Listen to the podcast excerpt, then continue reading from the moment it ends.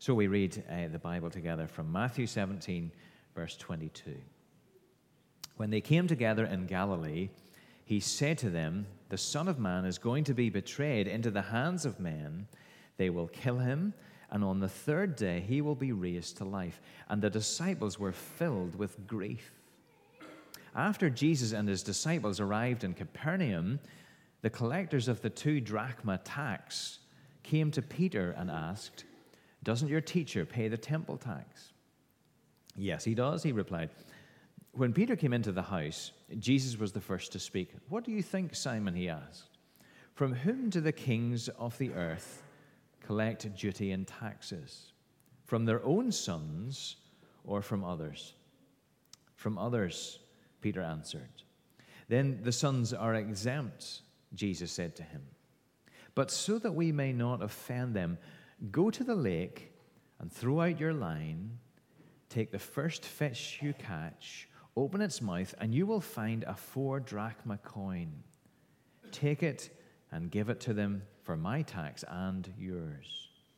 At that time, the disciples came to Jesus and asked, Who is the greatest in the kingdom of heaven?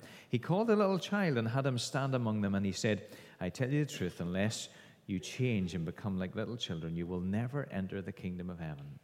Therefore, whoever humbles himself like this little child is the greatest in the kingdom of heaven. Amen. The Bible says, Your word is a lamp to my feet and a light for my path. Well, if you have a Bible close to you, let's turn together to Matthew chapter 17, those verses that we read at the end of that chapter, page 984, 985. I remember when I was a student uh, having to write an essay entitled, Why Did Jesus Die? And in it, we were expected to explore all those sort of human factors, I suppose, that were contributing to Jesus being put on a cross. Those sorts of things that we're remembering uh, very much today at our communion service. So, so we would have written, for example, about the fact that Jesus was perceived to be a threat to the Jewish establishment. He, he won the hearts of the people and exposed the hypocrisy of the, the Jewish leadership, and it ended up in them plotting to kill him. We, we, we would have been expected to have written about the role of the Romans too, because while the, the Jews could issue a death penalty, they didn't have the power to carry it out. They were an occupied country, the Romans reserved that right. And so the Jews had to, to find some way of, of making some charge stick that the Romans would take notice of. And so they, they uh, said that Jesus was claiming to be king. That was a direct challenge to Roman authority. It made him liable to the death penalty. So, on the one hand, why Jesus died was due to all of these very human political factors, this political scheming. Now, the Bible recognizes those things, but it takes it to a whole other level when it talks about why Jesus died.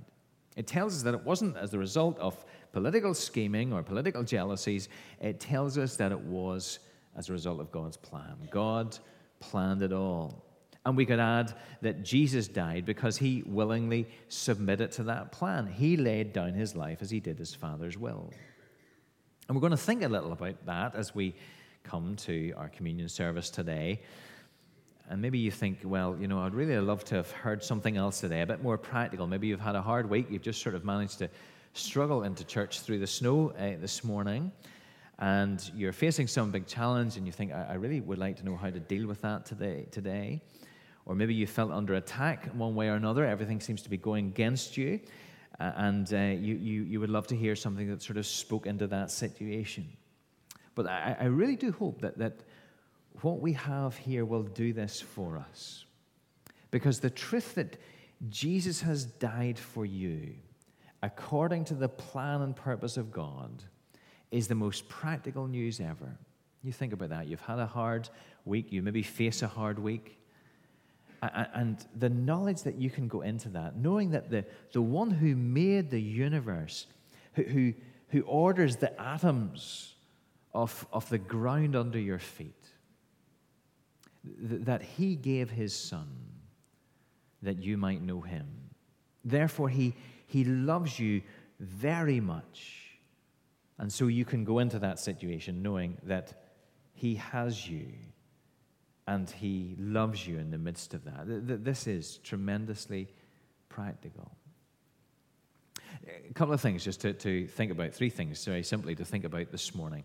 We're thinking about Jesus being the Son of the King. That's part of what we see here. Uh, the Son of the King, uh, I can't remember what my points are, let me see. Uh, the Son of the King, the, the, the, the Son who who dies and the son that we need. That, that, that's where we're going with this. So, first of all, he's the son of the king. How, how is it we see that?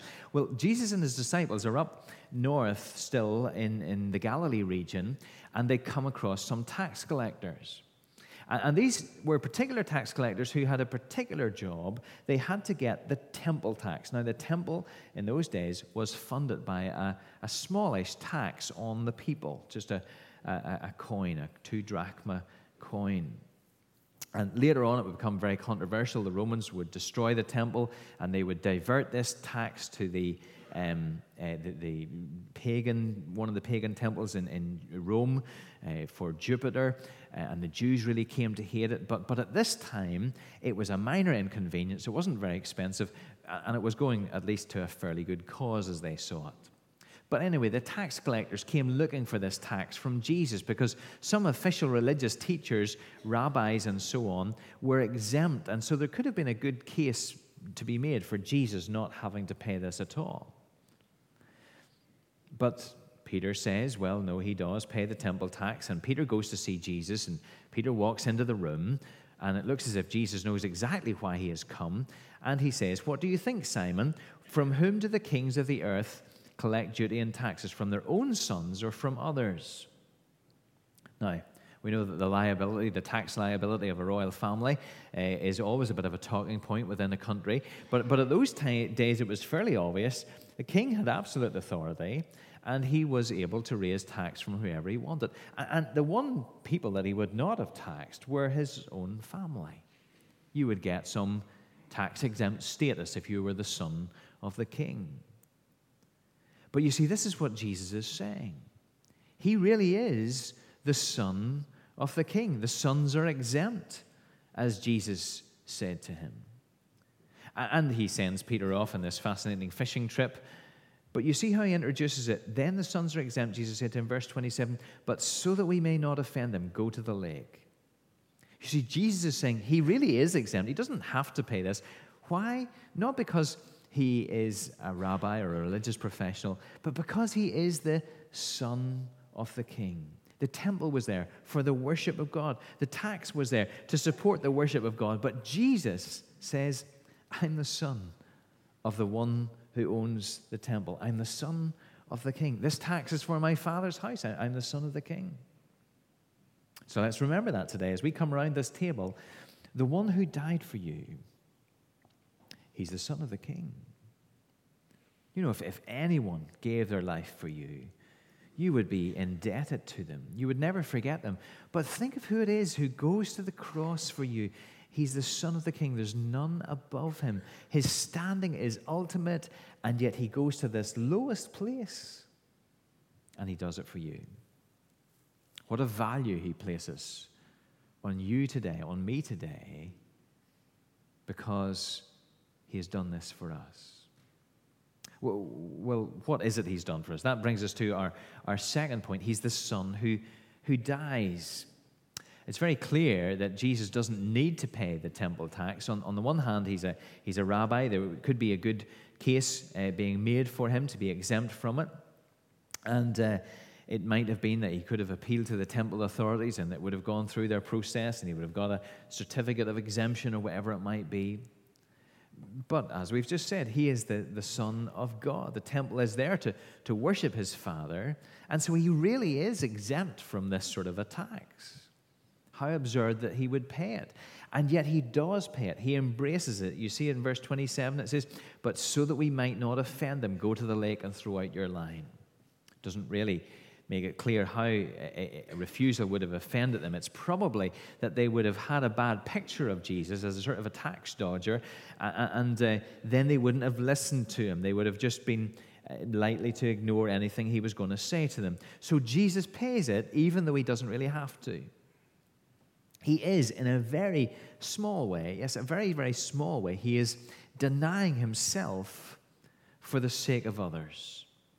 It's just a little thing. But he denies himself and his rights. P- Peter would later take this call and apply it to all believers. He would say in his first letter, Live such good lives among the pagans that though they accuse you of doing wrong, they may see your good deeds and glorify God on the day he visits us. Submit yourself to the Lord's for the Lord's sake to every authority instituted among men. If you have to pay tax, he's saying, you pay tax for the Lord's sake. He calls Christians to sacrificial, obedient lives, lives that are not saying, What can I get away with? But how can I live so that I can bless others and adorn the gospel? And where did he learn that? Well, he, he saw that embodied in Jesus every day that he spent with him. But this was just a shadow of the great self denial of Jesus, which took him to the cross. Matthew tells us that he had warned the disciples about that. We read it in verses 22 and 23. When they came together in Galilee, he said to them, The Son of Man is going to be betrayed into the hands of men. They will kill him, and on the third day he will rise, be raised to life. So not only does Jesus know what's going to happen when Peter throws his line into the sea, he knows what's going to happen when he goes to Jerusalem. He knows he'll be betrayed. One of his own followers will be instrumental in handing him over. How must it have been for Jesus to, to look Judas in the eye every day, knowing that that was what was going to happen? And it wasn't that he was going to get thrown into jail for a time. Verse 23 is very clear. They will kill him. He knows he's going to the cross. Every day he, he wakens with that realization. Every day is a day, day nearer Calvary. And he never wavers, not once. But not only does he know that he will be betrayed and will be killed, he knows he will be raised to life again. His death will not be the end. The disciples didn't seem to hear that bit. They just thought about the death and all the, the nastiness of it. They didn't hear the resurrection bit or they didn't think about it. And so it says that they are filled with grief. But Jesus is in no doubt. He will be raised. And sometimes the, the Bible talks about Jesus being uh, rising himself, that, that he is the one, in a sense, who has power to do that, laying down his life and taking it up again. Uh, it, it implies, of course, that he's not an unwilling victim. But here he talks about being raised, that the Father will raise him. His sacrifice would therefore be perfectly acceptable to God, and God will demonstrate the acceptance of all that he has done by raising him to life. And you see, this is at God's direction. It's implied by the words that Jesus uses here when he says he'll be betrayed. Another word is that he will be handed, uh, delivered. ESV uses that word. And, it implies that that this is all by divine decree. God is doing this, God has planned it. I'm going here, he's saying, at my Father's direction. So, so Jesus is the Son of the King, and what does he do? He lays down his life for you. Now, the question might arise for some of us you know, that, that's a really generous thing. But do I really need that? Because some of us think, perhaps, well, I know all about Jesus dying, but, but I'm trying to find my own way here. I, I'm trying to clean up my act a bit. And I'm trying to sort myself out. And I reckon that, that God is pretty pleased with me. I'm doing okay. Well, that brings us to our third point, and that is He is the Son that we need. You see, there are lots of folk who are looking at the future and saying, you know, I, I, really like to think that I've done pretty well with my life. Lots of our friends and neighbors, maybe some of us think like that. God will open the doors of heaven for me. Not perfect, but I'm pretty good. Let me tell you something about heaven. Revelation 21 speaks of it, and it says, Nothing impure will ever enter it, nor will anyone who does what is shameful or deceitful. Nothing impure. So heaven is a, a pure and perfect place. Nothing impure, no one or no, or no, or no thing will enter it. And you think about that. If, if a glass of water is perfect, distilled, pure water, and you drop the tiniest speck of dirt into it, what has happened. It's no longer pure. The tiniest impurity would, would ruin heaven. In other words, how good do you have to be to get into a, a nothing impure place? Well, you have to be perfect, don't you?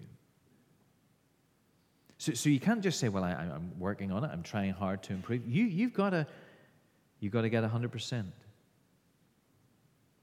Now, look at these disciples. They had been with Jesus for coming on three years every day. They had the very best example right in front of them. Someone who they could measure their lives against, someone who they could check themselves against, who was perfectly following God. In other words, if there was anybody who could make it by themselves, who could make it by, by following Jesus' example, by being good by themselves, they were the people who could do that. They had the best chance of anyone. And yet, what do we see in chapter 18, verse 1? We find that the disciples initiate a conversation with Jesus about how things are going to be in his kingdom. Who is the greatest in the kingdom of heaven, they say. Now, that's not some theoretical question of theology. Who's the greatest Christian who's ever lived? Nothing like that. They're figuring out that Jesus is the Messiah, that he's going to usher in his kingdom, and they have all the wrong expectations of that, of course, as we know, but, but they know that it's coming. And so they're saying, who's the greatest in the kingdom? In other words, who's going to get the top jobs in this kingdom? Sometimes, whenever uh, I'm driving my kids about, they, they, they, they, they run up to the car and shout shotgun. Is that, is that anything that ever happens in, in your, yeah? So, so shotgun apparently is, is the, the opportunity to ride shotgun beside the driver. It's the front seat. And so they race to the car and they shout shotgun, and, and we have to navigate the battle that, that ensues after that. And this is what the disciples were doing. They were, they were saying, I'm claiming shotgun in the kingdom. Who's going to be in the seat beside the driver? So here they have this great, humble example of Jesus for three years. And what do we find?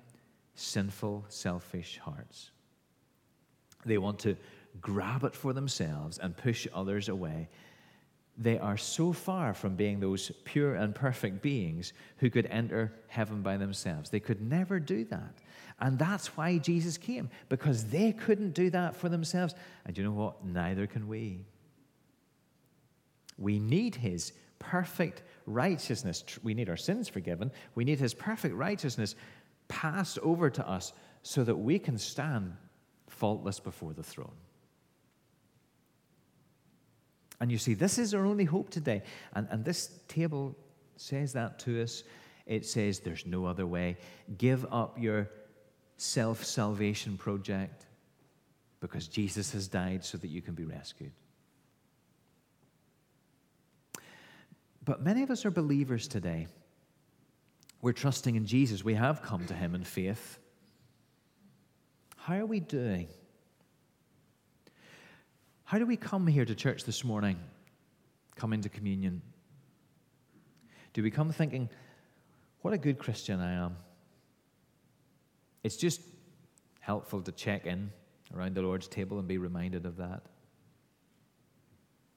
Well, that's not how it is, is it? We, we, we come and we're deeply aware of our sin. We're aware of how, as His followers, we have messed up. We, we let Him down so often. We have so far to go. We sometimes feel as if we get worse rather than better. Don't you feel that?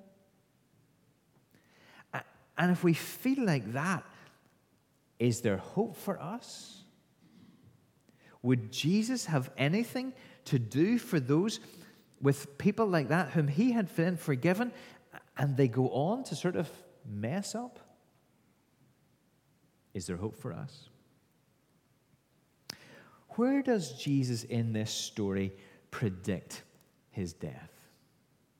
What does it come between? Well, let me tell you. It comes after the story that we looked at last week, where those self confident disciples fail to be able to cast out the demon in the young boy because they were trusting in themselves rather than Jesus. And they were just limping along. Remember that? They were powerless in the battle, they were self reliant. Comes after that. It comes before chapter 18, verse 1, where, where some of these disciples brazenly try to grab the top jobs in the kingdom. So, so it comes after self reliant disciples, it comes before self centered disciples. Jesus talks about his death and his resurrection, bookended by those two stories. Does that help us? Is there hope for you and for me? Jesus died for your sin, not only your sin as an unbeliever, but your sin as a believer too. 1 John 1 and 9. If we confess our sins, written to Christians, if we confess our sins, he is faithful and just and will forgive us our sins and purify us from all unrighteousness. So, as we come today to the Lord Jesus, we come empty, but confident that we will be filled. We, we come humble, but, but confident that we will, be, we will be welcomed. And we come broken, but knowing that He will put us together. Because He's the Son of the King. He's the Son of the King who dies for you. He's the Son of the King who does that because you can't make it. I can't make it on my own. And we continue to need His forgiveness and His mercy no matter how long we've been following Him. But He dies for sinners. You're so sinful, you know what the gospel says. You're so sinful that He had to die for you. But, brother or sister, today you are so loved that He was glad to die for you. Thank God for the good news of Jesus Christ. Well, we're going to pray just now, and we'll, at the end of this prayer, pronounce the benediction, and that will be this part of our morning over. There'll be a short break then, and people can move about as they need to do so. So let's pray together.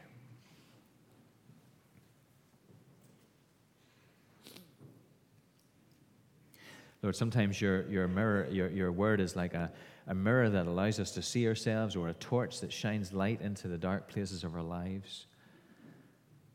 And we sort of feel that today that, that our self reliance and our self centeredness is easily highlighted. How, how we praise you that in the midst of this, knowing what you know about us, the Lord Jesus talked about his death. His death that would pay for our sin and would provide for us a perfect righteousness. Lord, thank you for the great love that you have that has reached out to us in Jesus Christ. And we pray, Lord, that you will keep him before us at all times. And we ask that grace and mercy and peace from God, Father, Son, and Holy Spirit will be with each of us now and forever.